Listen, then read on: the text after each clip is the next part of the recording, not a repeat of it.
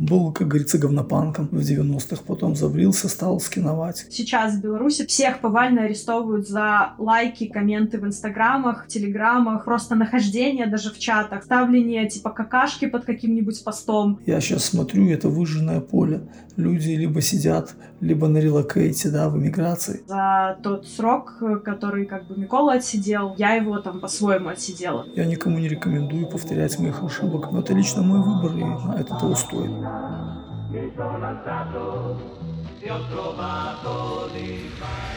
Публичные призывы. Подкаст об истории антифашистского движения постсоветского пространства. Это уже 4-й эпизод. Впереди еще 2. Один из них про то, как выживают сегодня антифашисты Украины. После окончания сезона будем думать о следующем и издадим в виде небольшой брошюры распечатки всех этих 6 разговоров. Многие с интересом наблюдали протесты белорусов против налога на тунеядство и результатов последних выборов президента. В них активное участие принимали и антифашисты. О борьбе, тюрьме и эмиграции я решил поговорить с Валерией Хотиной и Игорем Банцером. Я не могу выбрать не делать это, потому что я обязана, есть какой-то... Лера, профессиональная переводчица, закончила лингвистический университет, с красным дипломом, сотрудничает с НКО и воспринимает перевод фактором социальных изменений. Именно поэтому она сотрудничала с издательством «Радикальная теория и практика». Там же вышла и наша книга «Быть скинхедом. Жизнь антифашиста Сократа» об истории движения за последние 20 лет. Лера редактировала книги и перевела на английский «Цвета параллельного мира» от Миколы Дедка, своего бывшего мужа и публициста, и «Еду в Магадан» от Игоря Олиневича. Обоих осудили за серию поджогов, в заключении они пытались осмыслить свой опыт, и сейчас вновь на больших сроках. А Лера готовит подкаст, где общается с своими единомышленниками из разных стран, о том, что изменилось 24 февраля. Ну, это, конечно, самое радикальное, безусловно. Танец с голой жопой перед ментовской тачкой. Игорь, скинхед-антирасист, вокалист культовой гродненской панк-группы «Мистер Икс», осужден на 1,5 года химии. Труд осужденных стал активно использоваться на стройках и вредных производствах, в том числе на химических заводах. Во время массовых протестов он обнажил половые органы перед милиционерами с целью дискредитации официального государственного строя. Цитатов из материала дела. Затем явился на слушание в розовых шортах, желая показать, что вся белорусская судебная система – это фарс. После срока провел за решеткой еще 45 суток по обвинению в распространении экстремистских материалов. В итоге он, как и Лера, тоже покинул Беларусь из-за угрозы преследования. Наш разговор состоялся накануне отъезда.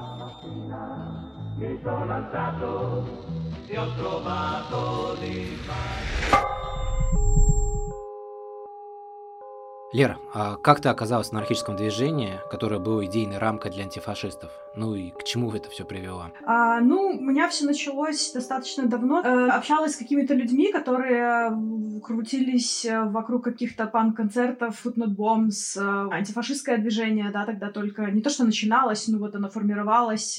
Постепенно репрессии настигли там многих, да, и тех, кто там просто ходил на концерты, и тех, кто там немножко чего-то делал. То есть движение немного, скажем так, раскололась. На тот момент мой партнер Микола Дедок уже как бы сел в тюрьму, и вот там в течение там этих 5 лет мы там занимались какими-то отстраиванием просто вообще каких-то бывших предыдущих связей, потому что, после репрессий как бы было очень много, недоверия, скажем так. В стране действуют связанные между собой анархистские группировки. Они готовы к радикальным действиям, имея четкую иерархию, роли, организацию, достаточно было отдать приказ. Связь только через личные контакты. Переписка зашифрована. Боевое слаживание, тренировки проходили в основном в лесах.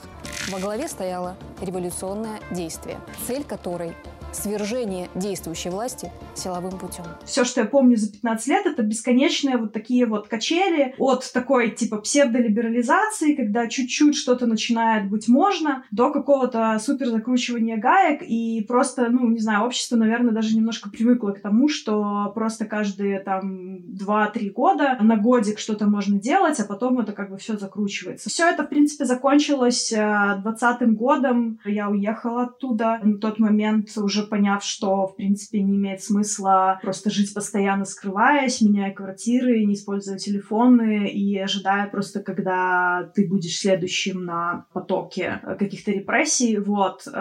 И учитывая то, что как бы большая часть деятельности свелась к какому-то онлайн-присутствию, вот, в принципе, это онлайн-присутствие можно было реализовывать где угодно, и на тот момент уже, я была из, наверное, там, последних людей, которые уезжали, то есть уже почти и ничего не происходило. На самом деле в Беларуси именно, улично, публично было сложно на что-то вообще влиять. Поэтому, я уехала, и сейчас живу в Варшаве, и здесь уже, когда я приехала, здесь уже существовала, в принципе, группа белорусских анархистов в Варшаве. Это люди, которые приехали в Варшаву в разные, года, месяца, до протестов, некоторые переехали, И поэтому, здесь формировался такой костяк. И чем мы занимаемся здесь, это мы пытаемся свою повестку немножко распространять в диаспоре, которая здесь приехала, потому что, белорусов достаточно много живет в Варшаве, и, в принципе, здесь, мы можем сказать, что это такая концентрированная масса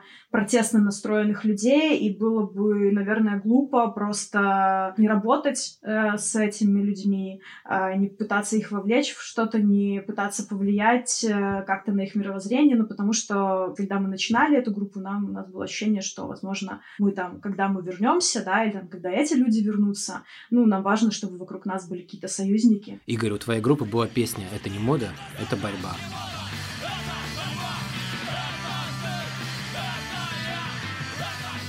Ты сам когда в жизни такой дошел, где куча татуировок, концертов, драк и в итоге тюрьма? Это всегда была не мода, а борьба с этим внешним миром, с этой агрессивной средой, с системой, которая тебя гнобит, с начальником, который из тебя делает какого-то чумаря. Был, как говорится, говнопанком в 90-х, потом забрился, стал скиновать. Это, как говорится, синяя болезнь. Так что, по крайней мере, одно, как я всем говорю на всех этапах, у меня ни одной не татуировки уголовной. Потому что, когда в тюрьме или на сутках, то все смотрят, как будто ты зэк. А я говорю, нет, ездил, по этапам, но ни одной нет татуировки тюремной.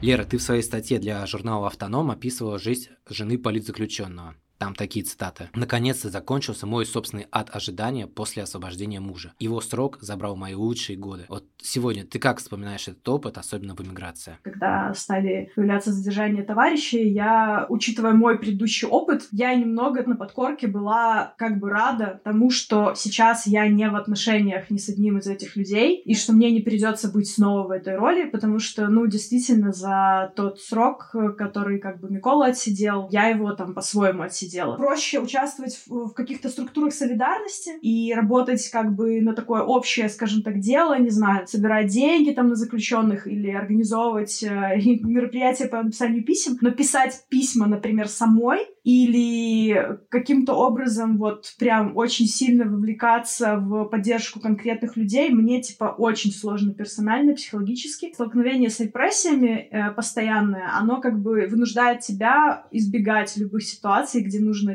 про них говорить, где нужно сталкиваться с ними, где нужно кого-то поддержать, кто с какой-то травмой из них вышел. То есть многие травмированы и нету возможности и ресурса поддерживать друг друга. Поэтому это лучше все аутсорсить кому-то, но, с другой стороны, я стала думать о том, что я сижу здесь в Варшаве, у меня тут не слишком много прям друзей, с которыми я могу провести время, и я стала думать о том, что, почему бы мне, не считать письмо, то есть таким временем, которое я провожу с этим товарищем моим, то есть мне же нравилось, с каким-то конкретным человеком гулять, общаться, мы могли по 3 часа о чем-то обсуждать, и сейчас я с этим человеком не могу, пойти на кофе. Но я могу, например, 1,5 часа своего времени посвятить тому, что я что-то пишу, и это письмо тогда будет не просто я выражаю солидарность, и это какая-то моя обязанность, а это будет какое-то наше качественное время вместе. То есть как будто бы я с ним сейчас общаюсь, сидя в кафе. На самом деле, количество раз, когда ты задумываешься, а уже пришло время или можно еще немножко пересидеть, оно просто, реально зашкаливает. И очень интересно, как психика к этому адаптируется, и как будто забывает это, и ты потом постепенно, начинаешь привыкать к уровню опасности, привыкать к новым каким-то условиям. Что хотят силовики, они хотят, чтобы все такие, как я, уехали, чтобы мы, не мутили им воду, не добавляли им работы и, не вякали ничего, не делали. Мы живем немножко, параллельной жизнью, то есть есть жизнь, поляков, есть жизнь белорусов в Беларуси, и есть жизнь, белорусских анархистов в Варшаве. И это 3 разных жизни. Не знаю, наверное, мне всегда было важно то, что вокруг меня была сформирована какая-то такая очень сплоченная, что ли, группа. Мне было важно оставаться в этой группе, действовать вместе, понимать, что это какая-то наша общая репрессия, что это наша общая травма, что мы как-то коллективно с этим справляемся. Игорь, вообще активизм стоит того, чтобы рисковать потерей свободы или родины? Если мы общаемся, и этот вопрос адресован лично мне, Банцеру Игорю Романовичу, то тогда однозначно это того стоит. Но это лично мой выбор, и я никому не рекомендую повторять моих ошибок. И я всегда говорю, что даже если на меня смотреть как на пример, то только с приставкой «анти». Ведь это важно, что есть герои, а есть антигерои. Поэтому и у меня то же самое. В России нет практики так называемой химии, где почти тюремные условия, но возможно выйти за ограду, чтобы поработать. Расскажи подробнее. Это очень странное состояние, честно. Вроде ты и не на воле, но вроде ты и не в тюрьме. Тебе признают. Там, как сказал, не помню, по-моему, заместитель начальника по работе со спецконтингентом, что это как в армии. Ну и действительно, это там вот эти все казарменные режимы, эти бараки, очень, очень специфично на самом деле. Ну, это тяжело описать, это надо как бы пережить, но в любом случае это наверняка намного лучше, чем тюрьма, потому что ты выходишь на работу, ты выходишь в магазин, кто не является там каким-то злостным нарушителем, у того нет проблем, чтобы выходить в город, по крайней мере, возвращаясь с работы, либо идя на работу, иметь какой-то кусок свободного времени. У всех остальных, конечно, там под конвоем тебя водят в неделю там раз или два на почту, в магазин раз или два. И при этом, да, работы предлагают очень неудобные, очень тяжелые и малооплачиваемые, и очень низкооплачиваемые. Атмосфера очень тухлая, потому что контингент, учитывая, как я сказал, из-за их абсолютно там малозначимых преступлений, там какие-то банальные алкоголики заезжают, которые не платят алименты, какие-то люди в ДТП, там эпизоды совершенно никакущие, поэтому контингент очень специфический, и поэтому чисто по-людски, по-человечески очень тяжело найти язык общий, в остальном как бы чего. Если там уже ты попадаешь в систему, то ожидать каких-то ништяков от представителей, правда, пенитенциарной системы, от этих, да, как говорится, сотрудников не стоит. Все как бы взрослые мужики привыкли, что жена дома готовит, а тут надо самому готовить. Может, этот момент еще какую-то сложность предоставляет, но в принципе это так. Обживаешься, настраиваешь режим и погнал. Что касается голодовки, тут какие советы? Никому не советую, потому что в Беларуси в большинстве своем все голодовки политические заканчивались ничем, потому что, в конце концов, человек понимает, что ничего не добьется, и ему приходится сниматься с голодовки. Зэки там более матерые практикуют голодовку, и они добиваются каких-то там поблажек, а уже политические, когда голодают, например, как я, это имеет какой-то там, резонанс, правда, в обществе, но тем не менее, пойти до конца на голодовке, в современной Беларуси с 2020 года был только я, и сейчас в этом году Автухович, который достаточно уже и сидел, был политическим, но он уже взрослый мужик. Он голодал, по-моему, не помню, 18 либо 19 дней, и потом его вырубило. Ему поставили капельницу, и он там уже тогда начал жидкость какую-то пить. Но все равно эффект это нулевой. Государство, если решило тебя посадить в России и в Беларуси, когда читаешь статистику судовых решений, там меньше 1% приговоров оправдательных. И это говорит само за себя. К сентябрю 2022 года в списке осужденных было 2200 с лишним человек, и только чуть больше половины из них были признаны политическими заключенными. Почему так? Почему только лишь половина? И какие можно выделить, что ли, типажи вот этих политически осужденных людей? Дело в том, что у нас политическими заключенными признают на таком условно-официальном уровне такой консорциум, не знаю, комьюнити правозащитных организаций, у которых есть свои критерии, которые они определили. И, естественно, по этим критериям многие политзаключенные, которые даже сейчас уже признаны ими, раньше они не могли быть признанными, а именно люди, которые, например, осуждены за нападение на милицию, за какие-то вещи, связанные с повреждением собственности и прочего. Это делали в основном анархисты, поэтому, в принципе, у анархистов и есть своя отдельная организация, да, которая, Анархический Чёрный Крест, которая занимается поддержкой своих ребят, антифашистов, анархистов. Стало понятно, что после протестов вообще никакие критерии не подходят ни к чему. Людей берут просто за все и сразу, и массовость и прямого действия, и массовость попыток отстоять себя на демонстрациях, вступая в конфронтацию с милицией, она выросла до такой степени, что в какой-то момент вынуждены были все эти правозащитные организации, в том числе под давлением вот ребят из АЧК, которые делали небольшую такую кампанию, пытаясь через различных там и блогерах, и на улицах, и делая такую неделю солидарности, чтобы доказать, что вот все революционные заключенные достойны быть политическими, потому что они действовали не потому, что они просто хотели что-то разбить. На призывы сотрудников ГАИ не выходить на проезжую часть отморозки буквально бросались на патрульные авто. Нужно понимать, да, что такое политзаключенный, как бы, это не просто статус, это в том числе доступ к каким-то ресурсам. Многие организации за рубежом там собирают там на помощь политзаключенным, на адвокатов, там еще на что-то. То есть мы можем говорить о том, что, в принципе, был создан большой список потенциально опасных людей к выборам. И, к сожалению, многие антифашисты тоже оказались за решеткой. В том числе потому, что берем с собой телефон, созваниваемся между собой, и, в принципе, потом по цепочке многих вычисляют. 3 больших дела, на которые можно ссылаться анархистские, это дело анархопартизанов, это 4 человека, которых арестовали за различные там поджоги, уничтожение имущества прокуратуры, там, судебных всяких зданий и автомобилей. И их осудили в прошлом году на 18-20 лет лишения свободы. Есть дело, которое только-только недавно закончилось, это дело революционного действия, так называемое дело международной организации ОПГ анархистов, куда, в принципе, они включают революционные действия белорусское, ревдивию украинскую и народную самооборону российскую. Признанные недавно террористической организацией. То есть это как будто 3 ячейки, о которых была речь в этом деле, и там тоже люди получили там, от 5 до 17 лет 10 человек лишения свободы за различные акции, начиная с 2014 года. То есть дело даже напрямую не связано с протестами, просто протесты были использованы как контекст для того, чтобы начать такую масштабную репрессию. 3 группа — это 4 человека, которых арестовали изначально за участие в протестах анархистов, а потом приплели им участие в экстремистском формировании за то, что, например, где-то на листовках или на баннерах были ссылки на медиаколлектив «Промень». «Промень» — это сайт, на котором публиковались различные отчеты или аналитика какая-то, новости и прочее. Мне очень понравилось последнее слово Акихиро Гаевского-Ханада в суде. Я искренне сожалею, что не приложил все усилия против фашистской банды, сформировавшей страну, где иногда нет законов. И быть сейчас против них — это значит быть антифашистом.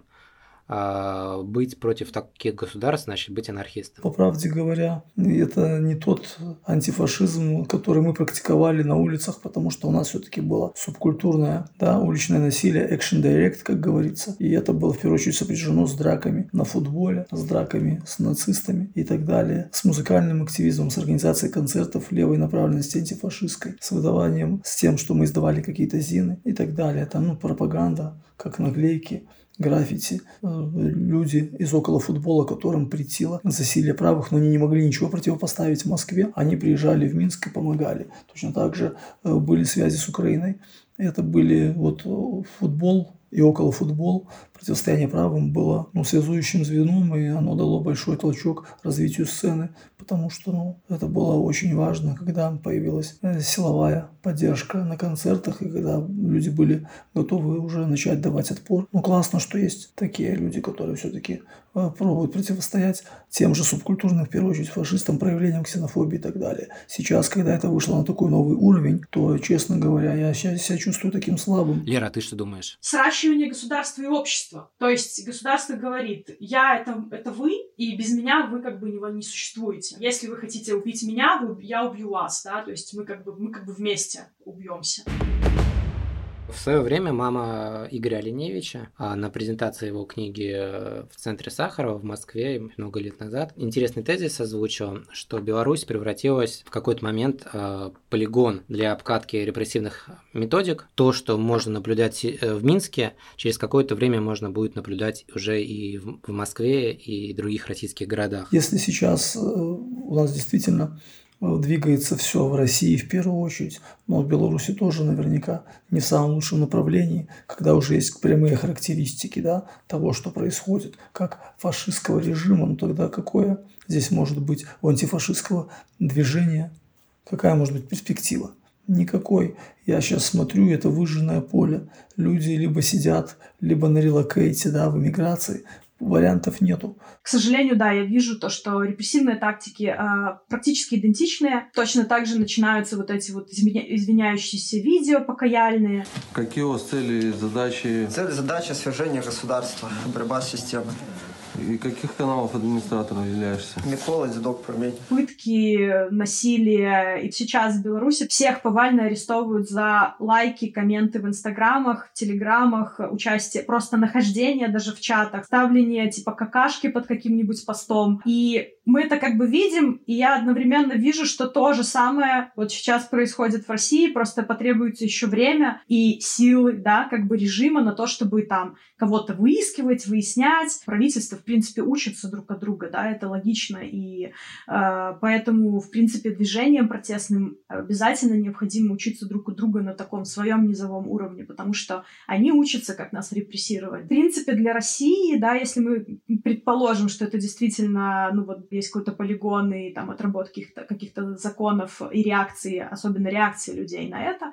То есть это очень удобно, потому что Беларусь как будто формально не входит в часть России, да, и поэтому можно также не только посмотреть на реакцию народа, да, на какие-то действия, типа там введения налогов на тунеядство, которое тоже потом постепенно в России стало обсуждаться, введение там огромных сроков терроризма и всякого-всякого, да, за какое-то микродействие, которое, в принципе, вот появилось у нас. Сейчас мы смотрим на военных контекстах. Точно так же происходит в России. Это скорее не только даже реакция вот людей на это, сколько, возможно, в том числе международная реакция. Ну, еще в те времена, когда международная реакция что-то значила, да, для Лукашенко и там для Путина. Мы там, белорусы, можем видеть эти ошибки, но у нас тоже нет пилюли, да, то есть мы не можем сказать: нет, вы там делаете не так, вот надо было так, да, потому что, ну, все равно контексты другие. И действительно в России меньше людей выходит на протестные акции, чтобы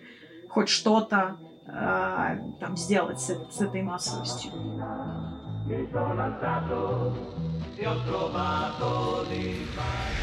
Публичные призывы. Подкаст об истории антифашистского движения постсоветского пространства. Подписывайтесь на публичные призывы в Телеграме и запрещенном в России Инстаграме, где мы публикуем дополнительные тексты и фотографии. Собственно, нам очень нужен фидбэк, поэтому пишите свои идеи в бот обратной связи и ставьте оценки.